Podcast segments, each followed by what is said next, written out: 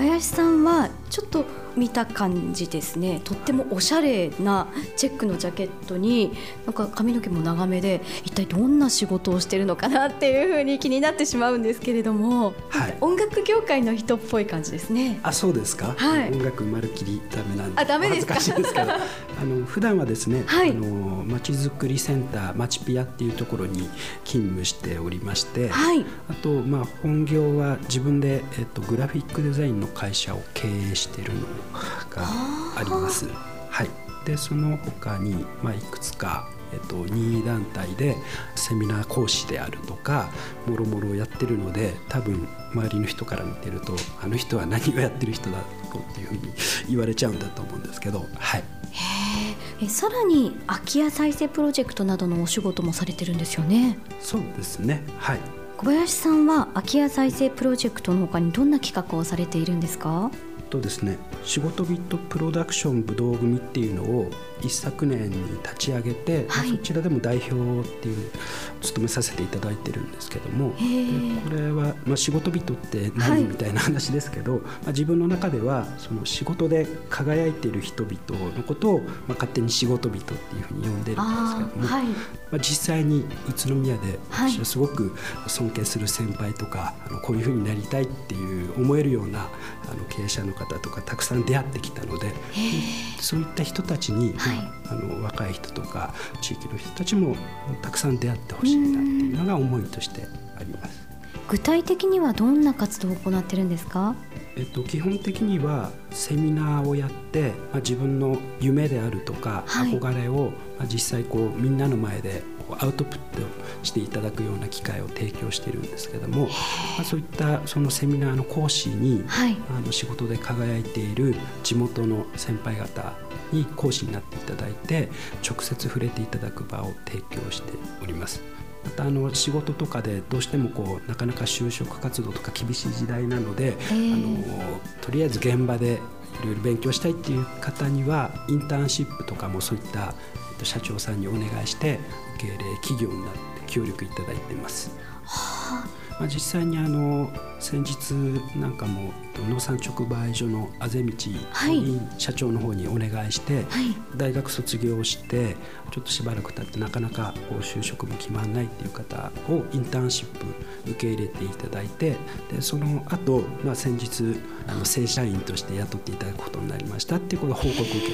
お会いしに行ってきたんですけどすごく嬉しかったですね。ああよかったですね。そうですね実際にこう橋渡しというかつなげていくということなんですよね。そうですねあの地元の中小企業もやる気のある人材を求めてるけど、はい、まあ、なかなか発信力が大手にかなわないので、はい、あのそういったところでこう縁をつなぐことができたっていうのはすごく嬉しいですね。小林さんはもともと宇都宮出身ですか？はいそうです。じゃあやっぱりこの宇都宮の街をなんかこういうふうにしたいなとかそういう気持ちが終わりだったんですね。そうですね。あのまあ事の発端というか、はい、あの自分がこういう街づくりとかって全く興味なかったんですけど、はい、実は。えー、はい、そうだったんですね。えー、はい。でたまたまあの東京の方で学生時代を送っていて、まあこっちに帰ってきて、ええ、なんか仕事でもやんなきゃみたいな感じで 探して入った会社が、はい、えっと、地元の中小企業の印刷会社だったんですけども、え、まあ、そこの社長さんが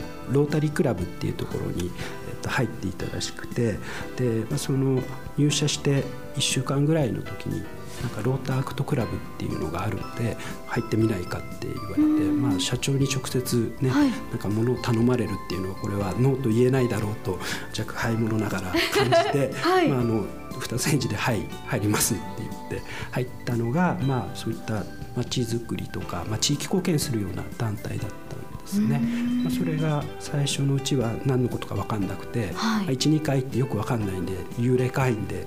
2年ぐらい放置してたんですけど、えー、メンバーが2人しかいなくなっちゃったみたいでそうだったんですね、はい、前の会長があの2年連続できないから次来年は君が会長だよみたいなのを言われて、えー、い。きなり。そうですねなんかよく分かんないまま、はい、でもあそうなんだと思ってただまあやるんだったらただやり過ごすっていうのがこう性格的にできないのであのきちっとやりたいっていうことでまあ、メンバー集めるのにちょっと協力してくださいって言ったら、まあ、56名ですかねあのロータリーの方も協力していただいてあのメンバーを増やしていただいてじゃあそれから何をやっていこうかっていうのでいろいろ知恵を出し合って、まあ、クラブ運営っていうのをやってるうちに客観的に自分たちの街っていうのを振り返る機会もあって、まあ、そういった新しい目で自分の街を見た時に、まあ、結構楽しいとこあるしそれって自分がどう楽しく活用していくことかなっていうのはなんか後から気づいたことはありましたね。うん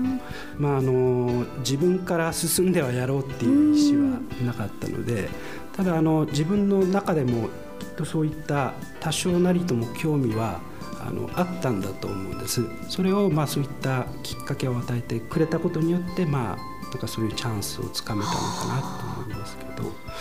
特に宇都宮の街の魅力ってどこだと思います？えーとやっぱり一番人かなと思ってるんですよね。人はいまあ、いろんな人がいるのでどの人って特定するのはあれですけど結局自分の考えとして結論的に今思ってるのは街っていうのはまあ、物理的ないろんな建物とかありますけど結局、まあ、人がいろんな活動をした結果としてなんか街っていうふうに思ってて、まあ、よく街づくりは人づくりなんて言いますけど魅力的な人がいれば結果的に魅力的な街になっているのかなっていうのが、まあ、自分の中でのなんとなくこう結論的な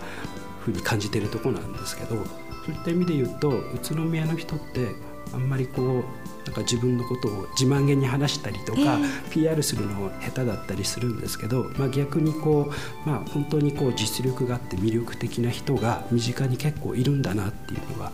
気づいたとこですかね。うんなんかそういう人たちがこう出会う場として小林さんが今活動していることってすごく素敵だなと思います。ありがとうございます。